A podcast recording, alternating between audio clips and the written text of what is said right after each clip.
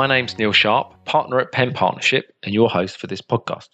My guest today is Christophe Jauquet. Christophe is a successful author, keynote speaker, and advisor in all aspects of customer experience, so he's the perfect guest to have on the rise of the customer. Although he comes from the world of life sciences and healthcare, he advises and inspires companies and brands across many different sectors on how to design next level customer experience. And in his book entitled Healthusiasm, he explains why people are actively involved in their health and happiness, what that means for companies and brands, and how they could win their customers' hearts by taking into account this health trend. He really challenges you to think more deeply about how you really create differentiation through helping people to meet their aspirations rather than just meet their needs. And central to all of this is the notion that all companies are in some way in the business of making customers healthy and happy. So, how do you integrate health into the customer strategy of a telco? What's the difference between understanding customer needs and really getting under the skin of their deeply held aspirations? And will the chief health officer really become the next C suite position in organizations?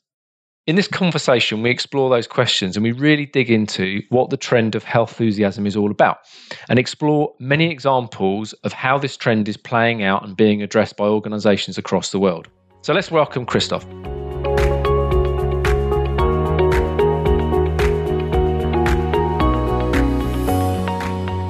So, Christophe, hi. First of all, welcome to the show and thank you so much for joining me today. As I said in the introduction, you're a successful author, keynote speaker, and an advisor in all aspects of customer experience for patients and healthcare consumers.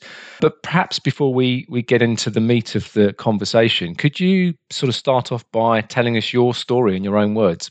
Yeah, I can I can certainly do that, Neil, and uh, thank you for having me. So, in in about a couple of uh, sentences, um, my background is actually in pharma. I studied business strategy, ended up in pharma, stayed there for about 13, 14 years, mainly worked around lots of innovations and digital spaces, etc. And then left back in 2014 because I wanted to do something with um, around digital innovation and healthcare. But I helped out a couple of startups and scale ups um, first, which was mainly around, again, digital, but more mobile product, digital products uh, creation, etc. Also had a quick stopover at a, a, market research firm where I was overseeing all the market research on healthcare. Um, and so, with all that knowledge, I actually wrote a book, um, as you said yourself, which is called Healthusiasm. And it, it it basically explains how health and happiness is important to all of us and what that means for uh, for companies who we're all working with. Okay. Jolly good. And okay well, let's let's dive into that. I mean i love the term healthusiasm and uh, it's a new one on me but um, i mean it'd be really useful to understand a little bit more about that theme. I mean obviously you've just given it a very quick overview there and i know that it runs through a lot of the work that you do not just your, your book but one quote that caught my eye around it was you know, healthusiasm is a cultural, societal, and economic trend in which everyone, helped by companies and brands, aspires to become as healthy as and happy as possible, which very hard to argue with. Uh, uh, it sounds great. But could you kind of introduce us to the concept in a little bit more detail, just so that we really understand where you're coming from and perhaps, you know, some of the drivers and motivations from your own point of view about how you've got into this and what you really mean by it?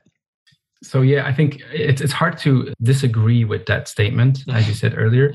Actually, when I go on stage, one of the, the first questions I'm asking to the audience is who wants to be healthy and happy, and then all all hands raise, of course. So it's something which uh, which occupies all of us. To the point that as to what it actually means, I think as human beings, ever since we're on this planet, I probably we were occupied with our health. The difference with uh, you know the Greek times or the medieval times is that we don't need to bring out any offers or that we don't need to pray to the gods anymore to actually have an impact ourselves. Today we have a we have a lot more uh, impact on our health by the choices that we make in everyday life, um, and that's basically what drives this trend is that people actually feel that they can do something about it it's it's uh, you you you were asking me about the, the different drives. I think there's about three or four um, that actually are very dominant and that has led to this point.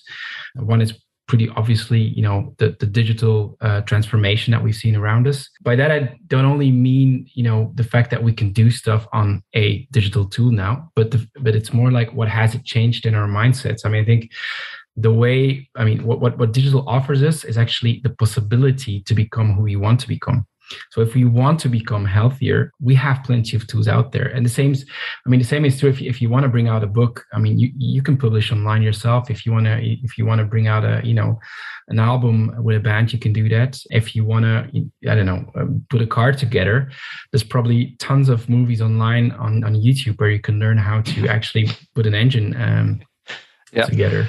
Yeah. So digital has given us that that that um, ability to do so.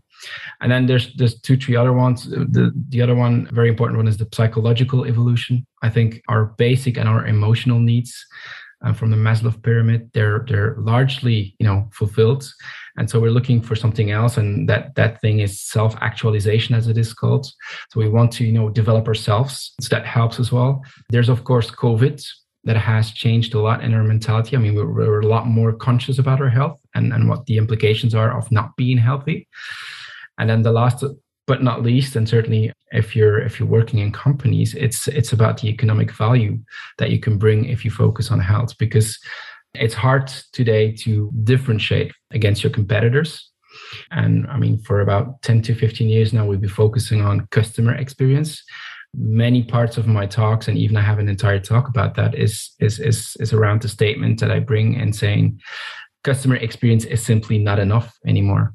So you need to go one step further to create that value. And what is it then? It's then actually a customer experience or an experience that makes people feel better, healthier, or even happier. So that is the it's not a generic experience where you provide, you know, for example, convenience. No, it's really an experience where you as a human being feel like, oh, this really changes me. Okay.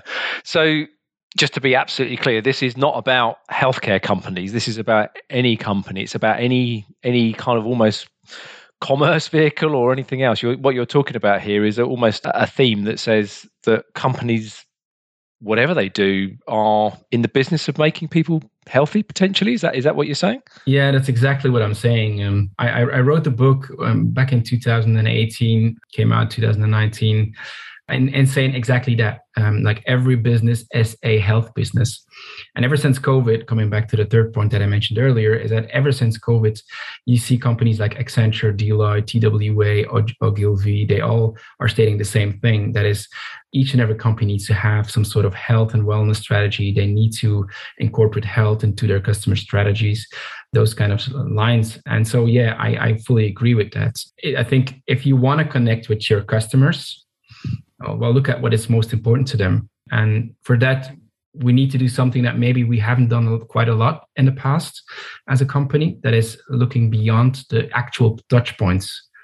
Because typically if we if we think about customer experience or if we're thinking about bringing value to our customers we look at the touch points that they are having with our with our company with our service with our product. We might even look at the entire journey if you will but what I try to bring forward is that this is all good, but if you really want to differentiate today, just look at what is really important to them. And you won't find that exactly at that touch point. You you probably will find it a lot more deeper in their lives. And if you can understand that, which is something that I call life aspirations, then you can create really an experience that is more appealing to them, which allows you to connect better with them even. So Okay, so uh, we'll come back to the life aspirations. I'm sure. I mean, this is really fascinating stuff. And in terms of the theme of this series, you know, all about the rise of the customer. I've never heard it talked about like this before, so this is really, really fascinating to me.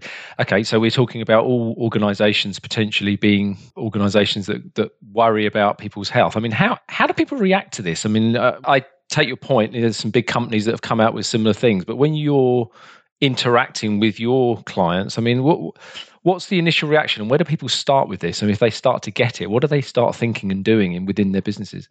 There's two ways. There's the before covid and the after covid if you will if there is already an after covid. But the thing was that before covid i what i felt was that um, it resonated a lot with the non-healthcare brands because they were looking for ways to differentiate. They were looking for ways to do things differently. They were looking for ways how they could really make a difference for their clients. What I realized and what we noticed um, very much during COVID and, and still a bit today, although that it, it's, it's a bit changing, is that Um, certainly, consumer brands, for example, they, they weren't able to to to have those touch points anymore with with their customers, and so they they really started investing heavily in digital channels to reach out to them. So they kind of lost the focus of health, for example, the differentiator or sustainability, quite a bit during that period. Mm-hmm. While pharma has done the exact opposite. Um, so pharma actually realized that they needed also the, the, those channels, but they couldn't just you know put out a chatbot or put out a, an, an, an omni-channel strategy without any value for patients. And so they were more open to the healthusiasm ID than than consumer brands during COVID. I see it's it's becoming a bit you know, you know flat again or i mean all sorts of companies are, are focused on it. I think my next clients are a retailer and a telecom company next week. So it's it's starting to open up a little bit again. But i have to say not all consumer brands are in that spot yet obviously. I mean uh, there there's still there's still some work to be done and that's why i'm here of course. Uh, absolutely. Absolutely. Good advert for your services. But i think i mean so just to sort of get specific for a moment just to take this on board because a lot of the work that we do you know you might engage with leadership c-suite whatever and, and all of these concepts are very exciting to them. They they they see the point of differentiation. And then when you start to then try to unpack that within the organization I'm not saying you hit a cultural wall, though sometimes you hit a cultural wall, but sometimes it's quite a a flight of fancy to take even what we would regard as quite you know sort of straightforward concepts and apply them if it's a little bit abstract within a firm so for example. So let me ask it this way you know if I, i'm a telecoms provider and i'm let's say i'm somebody who is looking after a key touch point such as managing a contact center how do you connect up the guys on the phone or, or that are actually delivering the experience in the moment with a notion that all of a sudden, as a telecoms provider that are dealing with thousands of calls every day, they're actually a health company, a health giving company. How do you form that connection, and, and how does it manifest itself in reality? I'm absolutely fascinated. Yeah, I mean, obviously, it's um, if it would be that that, that straightforward that I can give you the the, the right answer right here, right now, nobody would be needing me, of course. the thing is, there, there's a way to, to to discover that, and it's it's a matter of trying to understand what is important for your you know average client and how's that how that fits with your dna um, and if that fits with your dna you can find ways to um, to provide services or experiences that actually can help them. Um, i mean i think if talking about a you know a call center whatsoever it might even be as simple as you know just asking a question how are you doing today? maybe? Or it could be referring to you know another service that you that, that you have available. I think what you see is that the the what makes companies move is certainly when they are on a burning platform. So when their business is a bit under pressure by mm-hmm. by, by different stakeholders, or or, or when, when their business is really in that field where price is actually the main differentiator, then they try to differentiate with other things. Because today it's not easy it's not easy anymore to to to um, differentiate with just simply convenience or digital experience or what have you because everybody's kind of like almost at that same level. So if, if you're on a burning platform where price is, um, is is the main competitor then you need to be looking for other ways. Like uh, the client i was talking about a telecom operator is a um, in belgium actually brought out a telehealth service that allows you to quickly um, be in contact with uh, with physicians. Oh. So it's a startup within a telecom company which is solely focused on on health delivery, and I'm working on their longer term strategy, if you will, trying to inspire them around that. And they won't stop there. I mean, it's obvious that even telehealth, you know, the matching of the physician with the patient or the one in, in need of medical attention. I mean, that is the digital experience. That's not enough. I mean, you can't differentiate even at that level anymore. Even if you have already switched your business from a pure telecom operator to a telehealth service for a part, then even in that telehealth space, it's not even enough. So you need to find ways to actually make that uh, that difference. And this is the type of exercises that we do. We try to inspire about what is coming in the future. What are the what are the expectations that people have? How can you how can you find the, the, the right levers to actually adapt your service or your experience that you're offering? Yeah, yeah. Okay, interesting.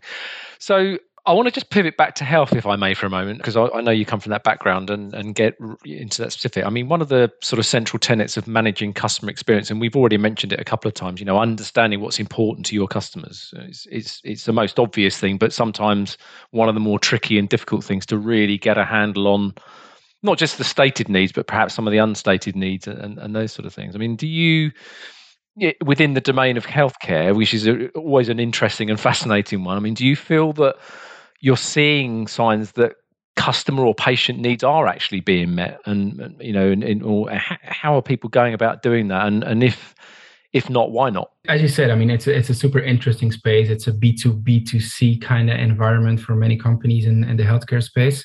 And it's hard to, to, to, to get information from the C because very often, certainly as a pharmaceutical company, for example, you're not allowed to, certainly not in Europe, to, to reach out to that patient. Mm. To your point, what I see with, with, with healthcare companies, and it's a, it's a common mistake I see throughout the healthcare system actually, is that most of the times we really know very well what the needs are but we have a bit the arrogance if you will if i can put it that way to believe that if we solve that need with a with a certain product or service that actually you know patients they will they will use it.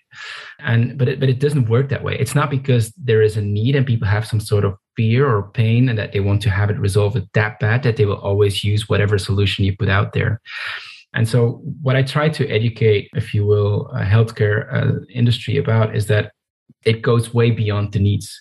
You need to understand the needs, which is fine. I, I, I never discuss the needs with, with a client. I mean, they should be aware of that.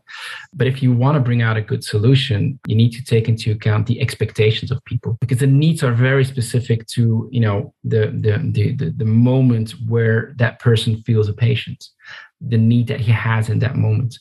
But the thing is that we're all we're all patients and we're all also consumers and human beings who live in this world and we have tons of experiences.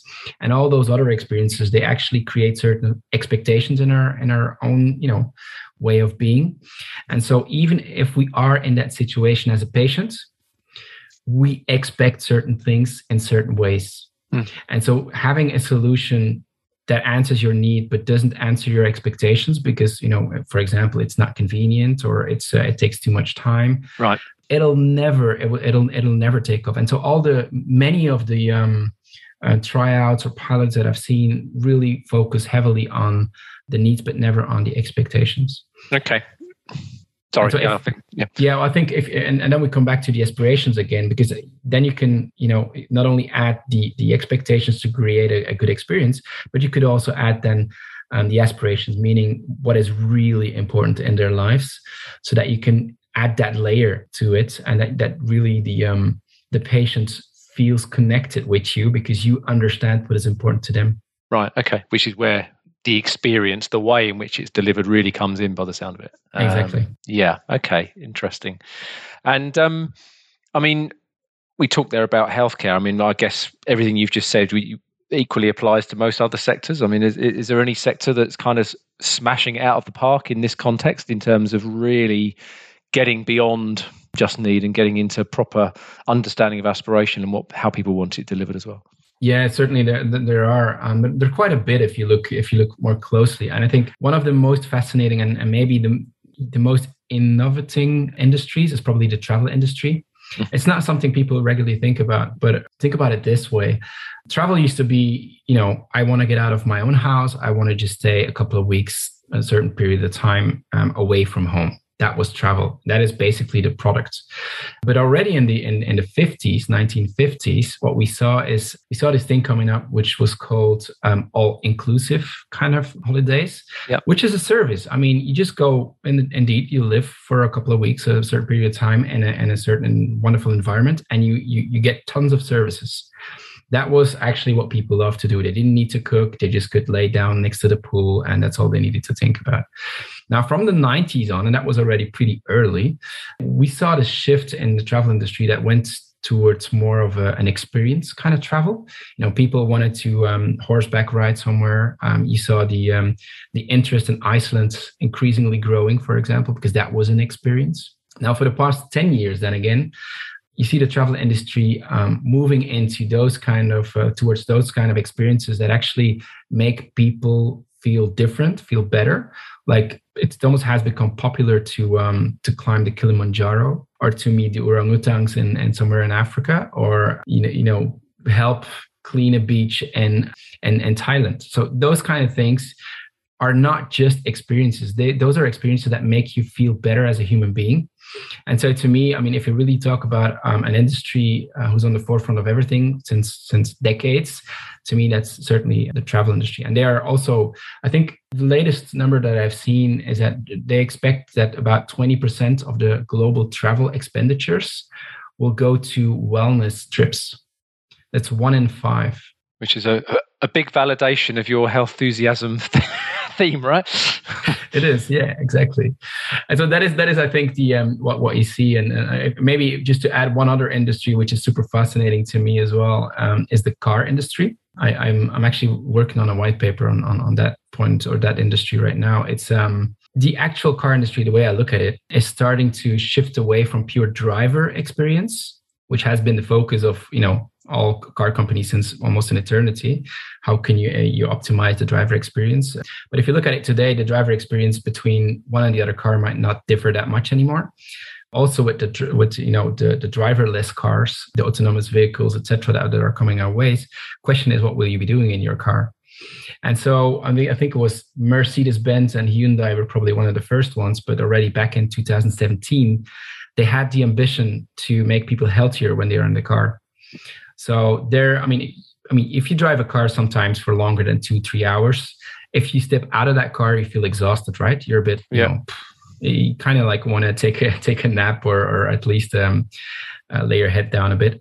But I think what, what they're now focusing on is that if if you drive for three hours with that car, is that you feel healthier, happier, better, even because the car was that refreshing, because it um, it changed your your your, your way of, of sitting, because the ambient light was was turned on and it was more calming. Maybe there was more soothing music. You had a massage in your back. It was actually tracking all your vitals, and it could see if your heart rate goes up because you have this meeting at nine and, and there's there's traffic on the road, and and so it can really help you to to to to suit yourself or to to become more uh, more relaxed.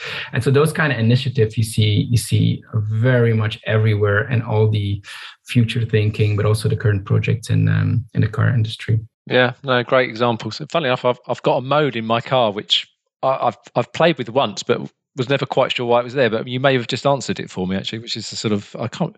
I think it's called the health and well-being thing, and you can you can play something to wake you up if you're feeling a bit sleepy, or you can you can play something that, and what it does is it changes the air conditioning settings and puts on some sounds and what have you to to either wake you up or calm you down. So maybe that's what it is. I don't know. I think I, I, I forgot to number because I look at so many numbers sometimes, but I think like for example the cardiac monitoring market for the in-car uh, application i think it I, I, it was valued around a billion or something Wow. So I mean, it's it's it's huge. I mean, all the application that you can you can put in your um, your car. I mean, I think it was Jaguar who has this sort of mini sensors uh, underneath your legs that actually kind of um, stimulates as if you were walking. So it stimulates your um, your legs, and it kind of triggers your brain and and makes you you know feel like if you were walking. So it's it's to make sure that you not don't sit you know unmovingly in the in the same position. Um, Blimey, the mind boggles. very good. Okay, no, well, you've brilliant couple of examples there. Thank you for bringing that to life. I mean, I suppose the other question that's just in the forefront, which I have to ask, is is you know, I totally understand what you're saying about getting beyond need and getting into real expectation, which is you know is, is what I do for a living as well to a certain extent. I mean, do you, how do you fit? Are there any particular excellent ways of getting to that that you you kind of you advocate or that you use because i mean you know quite often there's a whole variety of tools that we can bring to bear when we're trying to understand a journey including customer journey mapping and, and persona development and talking to customers i mean is there is there a particular favorite of yours in terms of really getting to that slightly deeper need element of uh, sorry deeper um, aspiration element so I mostly work with clients on the expectations and the aspirations. And so if I work with the expectations, I do two type of exercises. I try to look at each touch point to see what are the expectations there and how can you actually, you know, maybe improve it like really challenge the company to see do you really know the expectations there?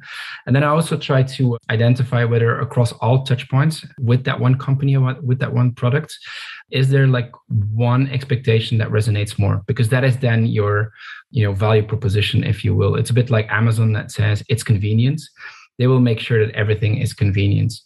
And the reason why, why I do it, it that way is because it's it's it's important to think more holistically if we're thinking about the experience, not just because otherwise you're talking about user experience and not anymore about customer experience, which is yeah. which is something I often uh, see.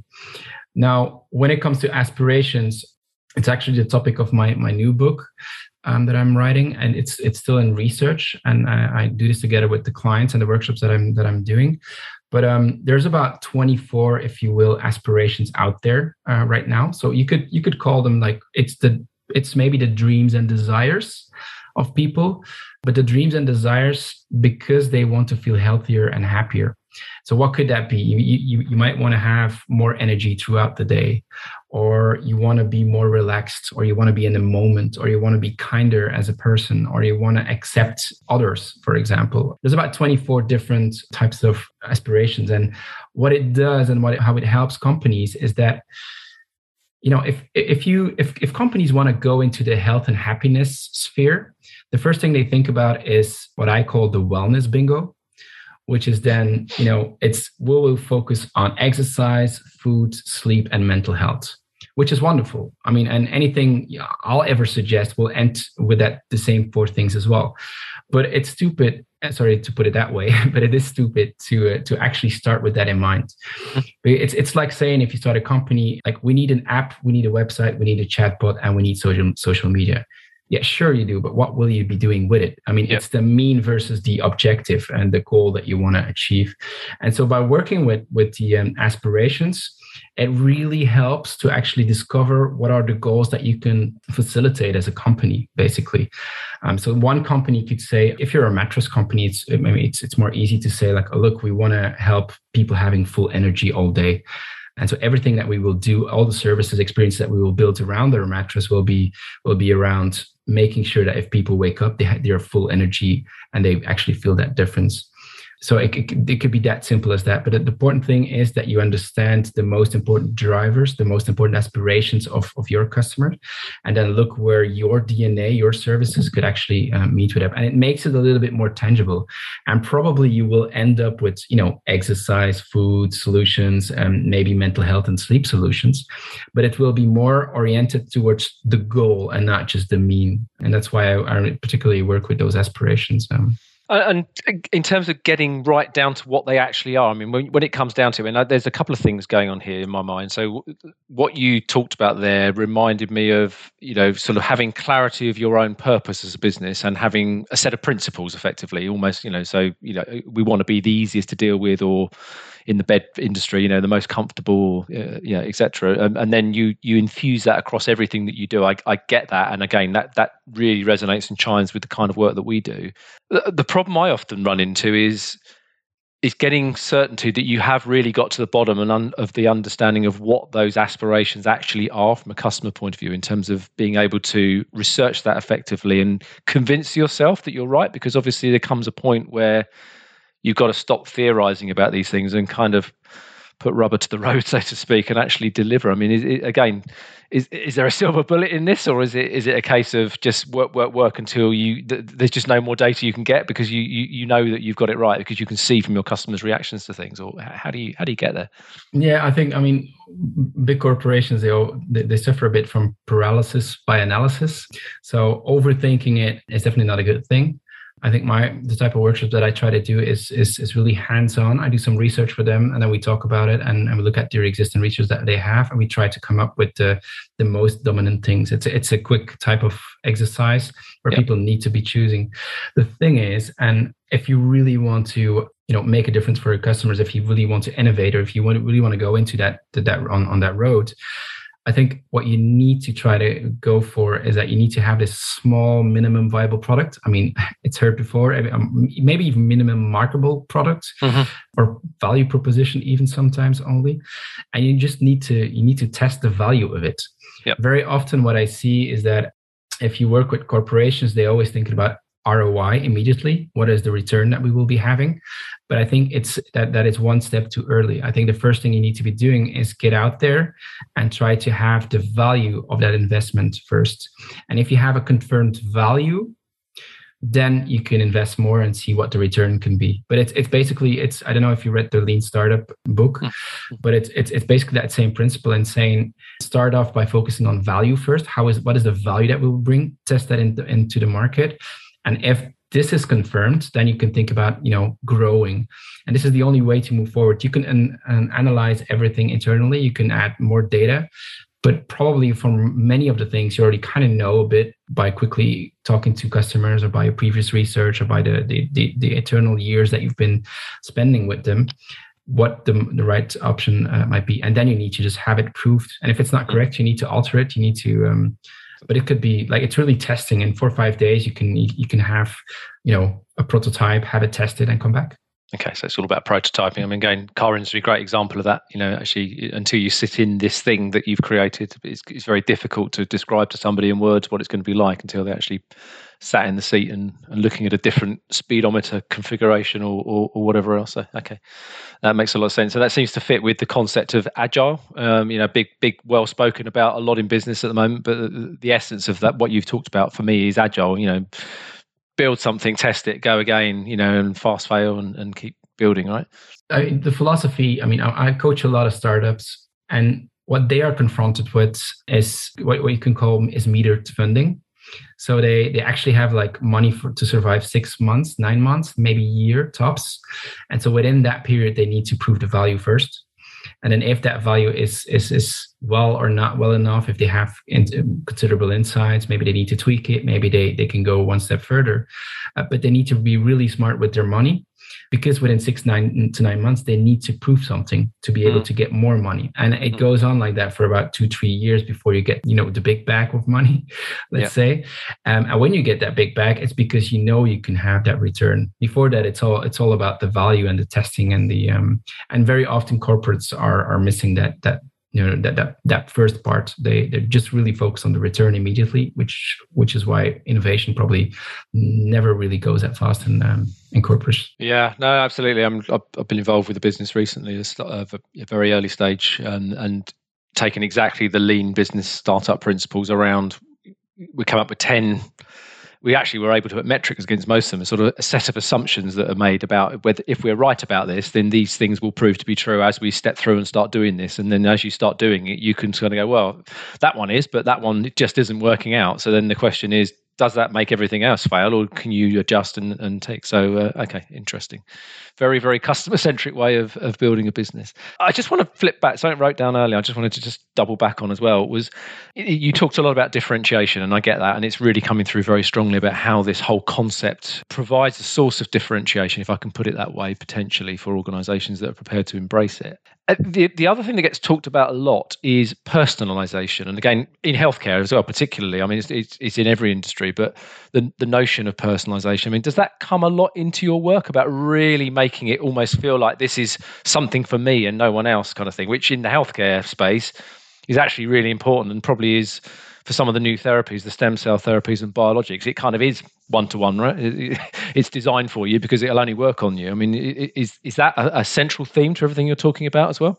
Yeah, I think personalization is one of the twelve expectations that I, that I use always in my um, in my workshop. And basically, you would be surprised how often it is not yet for some industries that important, um, mm. but it, will become important for sure, as you say. I think even the next phase after personalization is what I call predictiveness or being able to predict stuff. Um, so it goes. You mentioned it earlier. Personalization is it is for me. Uh, but we will be going to it is about me so that you really could uh, understand the impact the future impact even on one of the other things on on me and i think one of the most maybe probably the most fascinating companies in the world is uh, is a Chinese company. I kind of forgot to name right now. Uh, what they what they do is they gather all the data, behavioral data, your microbiome, your DNA, um, all the foods that you consume, the medication you take, and they put it all into into one system. And they actually create some sort of digital twin of yourself, if you will. And so if you say, I'll stop running from this point on, or I'll, I'll, I'll eat French fries twice a week from this point on, it, the, the, algorithm can actually calculate the, the impact it'll have on your on your health. Um, yeah. So and it's it's fed by already about one million people. So there is a there's a ton of data already in there, and and what they do is um, they they actually make sure that along the way you can you know decide what to do go left or right let's say. It's like a gps if you will. Mm-hmm. because we know if you go right it might you take 10 minutes more to get to the to, to, your destination. If you go left maybe it's a shortcut and but but it'll it'll certainly help you. So those kind of companies are, are coming up quite a bit. Uh, so I, I, really believe in this um, prediction which which makes personalization even more precise. So yeah i mean obviously, obviously it is but it, it, it it's already moving towards prediction right now very heavily Okay, no, that's really interesting. Actually, that's uh, that's getting my mind spinning already about a few things that are uh, I'm working on at the moment. So thank you for that.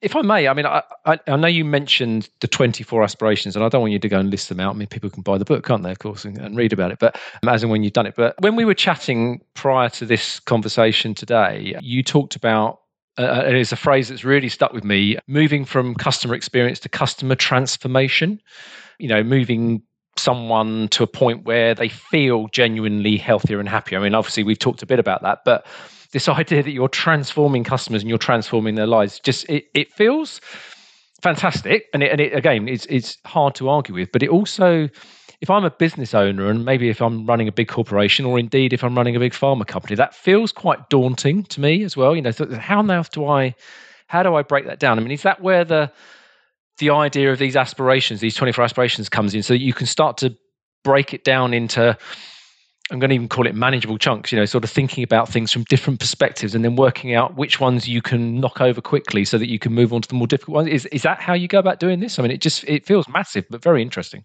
No, no, it's it's it's totally the way you need to go about this. And I think it, it sounds a little bit daunting. It might even sound overcomplexing or, overcomplicated, but it's it's what people are looking for when they're when they're choosing one or the other company. They they really are looking for that value that that that matches their own values, and you can find it in in the life aspirations. I'll, I'll give you one very simple example, which which makes it more tangible, and that is, if you need electricity in your house, you I mean it's almost like a given, right? It's a it's um something we all have. But mm-hmm. back in the days when we when we chose from what supplier we would uh, want to have electricity, we would look at prices because there's no differentiation, right?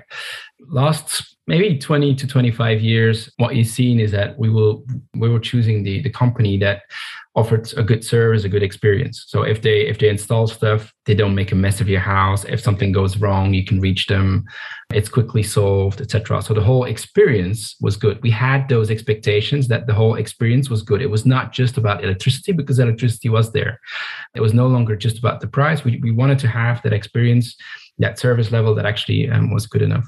Nowadays, if you look at why people choose one or the other company in the electri- electricity supplier market, very often it will be driven by whether or not a company has a supply of green energy. Hmm. And so, and then we get into the again the um, the aspirational aspects of things because people aspire to be a better person, aspire to be um, more ecologically conscious, if you will try to live more sustainably.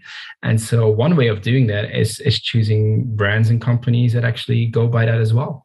And so if you choose today, you choose your your um, your um, energy supplier, electricity supplier, you'll you'll go for that one that actually provides green energy as well. And so it's it's it's that same logic that you can you can apply to food, you can apply that to cars, to to any type of industry. People are looking for ways that makes them feel a better person because that is one of the drivers that we're having. We want to be the best possible human being out there. Mm. and we need the brands to actually um to to help us with that. Okay. Okay. Really interesting. And again you know close to home for us we do a lot of work in asset management and investment management and there's a whole thing going on at the moment around um, ESG, as it's known, environmental, social, and governance around you know not just from a consumer perspective, but just making sure that people are doing the right things in terms of how they're running the business. So, okay, interesting. And so I get the the Maslow reference earlier, and as a as a marketeer studying that many years ago, um, you know, coming back to that, it, it makes a lot of sense to me. I mean, what about in an industry where, gosh, I don't want to stereotype at all, but you know, where where you perhaps you're dealing with a population who may not be typically healthy or, or particularly happy at any point. So you, you're dealing, you're, you're coming from a low basis sort of thing, and it may be that you're dealing with a, a segment of the population, or indeed maybe you're dealing with a public service, you know, a public sector sort of thing, where you're trying to help people who. This is not an aspirational thing necessarily. This is something where perhaps they're in a pretty bad situation. Can you apply the same principles here, or do you kind of does it, does this concept go, go out the window and, and therefore the aspirations don't come into it or is it exactly the same it's just applied in, in the same way? I think the need is even bigger there so it should apply. The only thing is that it's sometimes more difficult for cost reasons um, because there's still a focus that uh, that that they might do um, solve first. I think as I said earlier, and, and you referred to it as well, the, the, Maslow pyramid, when you are focused on yourself and becoming a better person, when you're focused on self development, most of the time you do it when your other needs are largely fulfilled. Mm-hmm. So if your basic needs like you know food, having a roof on top of your head, you know friends, family, being mentally stable, having work, it's those kind of things. If that is not around, there's not a lot of point I would say into focusing solely on self development mm. because there are some other things to be solved first as well. That said, what you do see is that I've been running market research for a couple of years with one of my clients, and each and every time that we did a you know general research, I always put this one question in it, and it was: Did you buy more, less, or as much products or services that actually helped to improve your health? And so, it, I mean, if you do market research, you try to cover the entire population, obviously. And so, 95% of the people said that in the past five years that they bought more uh, of those products and services that actually help their health to become uh, better. So, I mean, it may it may not be in the same order, or it may not be in the same quantity, but there is this.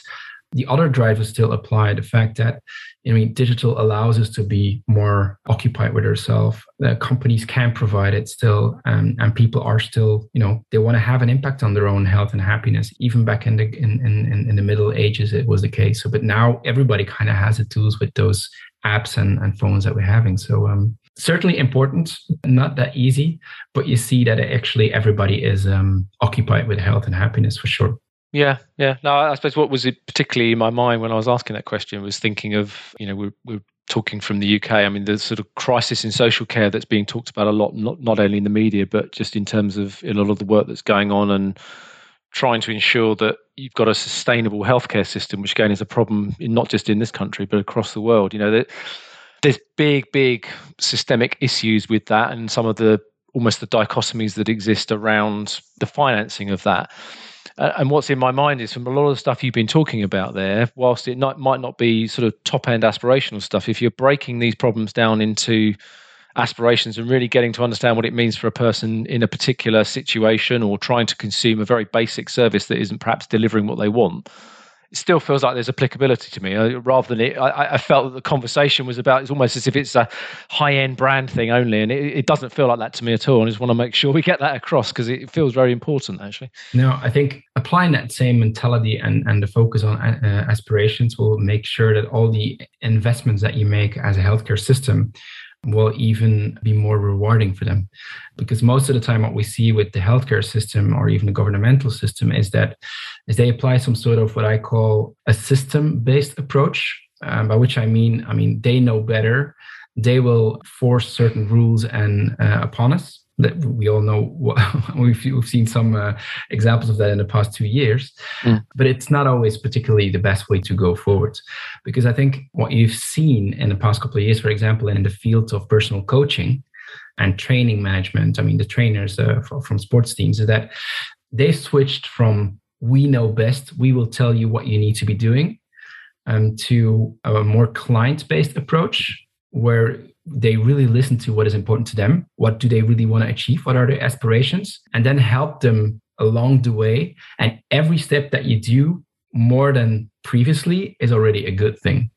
So it's not about be careful uh, like the system based approach is about you know be careful. You have a high cholesterol. If you don't change your, your diet and you don't take these pills you'll die or you have a heart attack. It's not that mentality anymore. It's it's more about what is important in your life. What do you still want to do how do you feel about yourself what is your aspirations towards your kids etc and how can we help you actually achieve that it's it's a total different kind of a approach that we should be applying and certainly within the healthcare or governmental systems Um, we need to find a way to to educate and and guide a lot more than than just um, forcing things upon, if you will. That strikes me as social prescribing kind of would fall into that category as well. Is that would that be fair? So you know where you instead of going to a, a GP and, and describing a set of symptoms and then being given medication, you, you you would again look at the entire lifestyle of that individual and, and it may be that undertaking a hobby or something actually because the root cause of something might be depression or, or certainly near depression might be a better way of I'm simplifying, right? but dealing with that particular issue, you know, and, and, therefore, actually, rather than just saying to somebody, "Go and go and do something," you would actually physically help them do it and maybe even fund it so that you're you're heading off a problem in the future sort of thing. That, that feels like what you're talking about yeah? Yeah i think i mean the uk has been experimenting many years now for um, with, with prescribing nature. Mm. so walks in, na- in nature. I think belgium now started with prescribing museum visits um, which is a copy paste from the what they've done in Met in, in the Met in New York and what they've done in Canada as well, and it's it's in in, in that same field.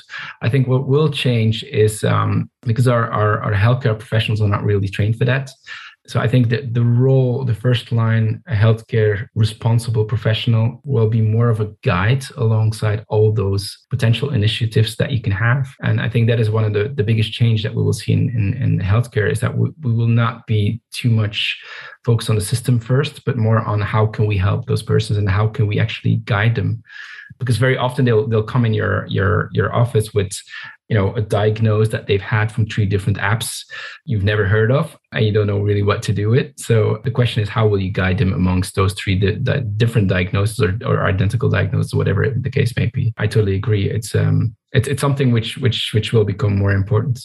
It's also maybe on a side note is if i work with startups as well in the health sphere and and they they immediately talk about we want to be reimbursed i often ask them yeah but why? Mm. are you sure you really want i mean is this is this have you thought this through because it's not always the best way to people are mm. willing to invest in their own health and the question is are you targeting those people or not or how how can you so it's not always just about just get into that system and it'll, it'll work out um, mm. it needs to be value valuable first for the for, for the people value-based healthcare indeed in, in action perhaps. Exactly yeah. It's, it's, it's all based on the same principle and oh, yeah. it comes up a lot in these conversations i can assure you. Um, no thank you. That's that's really clear and a very very interesting set of concepts. I mean just just sort of final point on on this theme um, before we sort of wrap up. But I, I understand now what you, are talking about. You know, it's very much about the health and well-being of customers. Doesn't matter what sector you're in. It's understanding that, locking into aspirations, thinking much more broadly about things. I noticed a really interesting quote on your website from Wonderman Thompson, which basically poses the question as to whether the chief health officer is in fact the next C-suite position. And obviously, there's lots of C acronyms nowadays in, in different organisations. That was a new one on me. I have to say, I've, I've obviously sort of um, been asleep somewhere. But I mean, you know, given the fact that many companies that we deal with don't have chief customer officers yet, I mean, is is that is that really the next step? I mean, it, it feels a quite a big jump to me for organisations to do that. But uh, is it is it happening? And looking to the future, how do you see that playing out? it, it is happening. I mean, there's a couple of companies. I mean, there there are cruise uh, companies that that even have a health officer even before COVID, that was um, because we know what happened with certain mm. cruise ships. Mm. But there was also, for example, um, at a certain point, Mercedes Benz. I've looked into the board right now. I don't think he's, he's still there. But Mercedes Benz, for example, had a chief medical officer. Philip Morris has a chief health scientist officer. Because Philip Morris, for example, is is is, is a is a, is, a, is an um, wonderful example to of a company that shifts away from unhealthy to healthy, because by 2025 they want to have half of their revenues uh, coming from um, non-smoking um, products mm. and services. So they actually just bought three pharmaceutical companies just to, yeah, just yeah. To, quite a bit of controversy around that as well. yeah, there's quite a bit. well, but it's interesting. Um, but it actually shows what, what is happening in the world really, mm. really well. And so they have a chief health officer as well. So to your point, I, I it's true. I mean, it, it's not going to be tomorrow, but it is coming, and I think um, it kind of indicates in certain industries why it is in, in, in important. And maybe it will be under the umbrella of, I mean, non-alcoholic beverages officer because you have that in InBev. There is a chief non-alcoholic beverages because it's the biggest growing market and for them, and it's a C-level uh, function. So it's also primarily focused on why people don't drink. So which is also driven by um, by health largely. Um, so there's there's all sorts of see executives out there coming up that that are related to value, sustainability, mm-hmm. uh, health, diversity, whatever it may be. Um, they're coming uh, for sure. Maybe it's not the executive board level. Maybe it's one level lower, but I mean those functions exist. Right. Brilliant. Okay, very good. Well, I mean, I've learned a lot. I've got a new term, healthusiasm, and I've got a, a, a few um, uh, things that I'm definitely going to drop into conversations. And I hope people listening have, um, have, have kind of been mentally challenged by some of the things that you've laid down. And I'm sure we'll be eagerly rushing to Amazon to uh, to get hold of a copy of the book. Before we finish, I mean, this this is just a bit of a wrap up, and, it, and again, I always try and just get this sense from people about what things mean to them. So they're, they're slightly arcane questions given the topic we've just been going through, but I mean, what do you think being truly customer centric means? To me, it's it's about going beyond just the touch points and try to understand what is important in their lives. So the life aspirations again. Yeah. Yeah. Yeah. Okay. I mean, that's pretty clear. We've we've been saying that. I could have almost not answered you that, but uh, and I mean, can you? I mean, you've given us a few examples, but something personal to you. Can you recall an experience you've had that really defines what fantastic customer experience is in that context? I don't know. I think I'd have to go with my my personal coach. I think personal coaches are the best examples of going just beyond a good experience because they really are there for you and they really make you feel healthier. I mean, I think it's it's it's almost an obvious industry, but I, have learned so much from working with personal personal coaches to see how that customer transformation kind of concept works really well. Um, and the way that it, it was, is just I trained together with my girlfriend, for example, and every training he asks her whether or not she has her menstrual cycle, um, or whether she has her periods, because then he adapted training and he takes into account that maybe she might be having lower uh, energies, for example. Mm-hmm. And so to me, those are the experiences. It's not just about sitting on a on, on a bike and and with loud music around you and having a great time. It's really about the experience that makes me feel you know better it's personalized it's focused on what i want to achieve because i don't need to you know lose weight or something. I just want to you know have good movement still uh, as i'm turning to 34 33 can't remember. So i still want to you know move move really well. And so he's really focused on that. He's listening to what i what is important to me. He's following up with me. He's he's he's talking about my diet. If something doesn't work because i have a lot of work to do uh, professionally then then he will guide me in that. So it's it's it's more than just an experience. It's really transformation yeah, good, great example and re- real obvious um, example, as you say, of um, of actually transforming somebody. So, and what about the opposite? You know, a, a, real terrible experience that's happened to you that just kind of typifies everything you shouldn't do. So, well, I, I took an insurance a couple of years ago. Uh, I needed to do a health check, which was literally something like the data almost have on me. Um, so I could have shared that with them. I, I needed to complete a, a, list and I have a bad knee, for example, and I have one small chronic condition in, in my back, which is called Scheuermann. It's not really, it's not really bad. It, it, it's something that happens when you're, when you're a kid, when you grow a little bit uh, the wrong way. It doesn't, it doesn't bother me at all, but it's in my dossier. And so I got an automated letter probably three months later after all the tests that I've done saying that, okay, they'll, they'll agree to insure me, but anything related to my knee or my back is not insured. I was like, so so why? First of all, I mean, the knee, okay, I might have an operation at some point. My back is not going to change. There's just nothing wrong. I mean, there's, there's not a big fuss to be made about. But then excluding my entire back, uh, it was literally written like that. So I wanted to have more information. I wanted to see whether I can still insure myself for it in one way, maybe higher fee, whatever. Mm-hmm. So I replied to them. Took two months, didn't didn't didn't answer. I, I replied to them again I, I, talk a lot. I work a lot with insurance company. I even worked with that with an insurance company. I said, I, I, I don't get it. I mean, this is almost an, an example I'll, I'll, be using on stage, if if you will. So, I, could you please just reply to me? and then they replied to me, um, Yeah, I saw your mail, but I didn't know what to answer.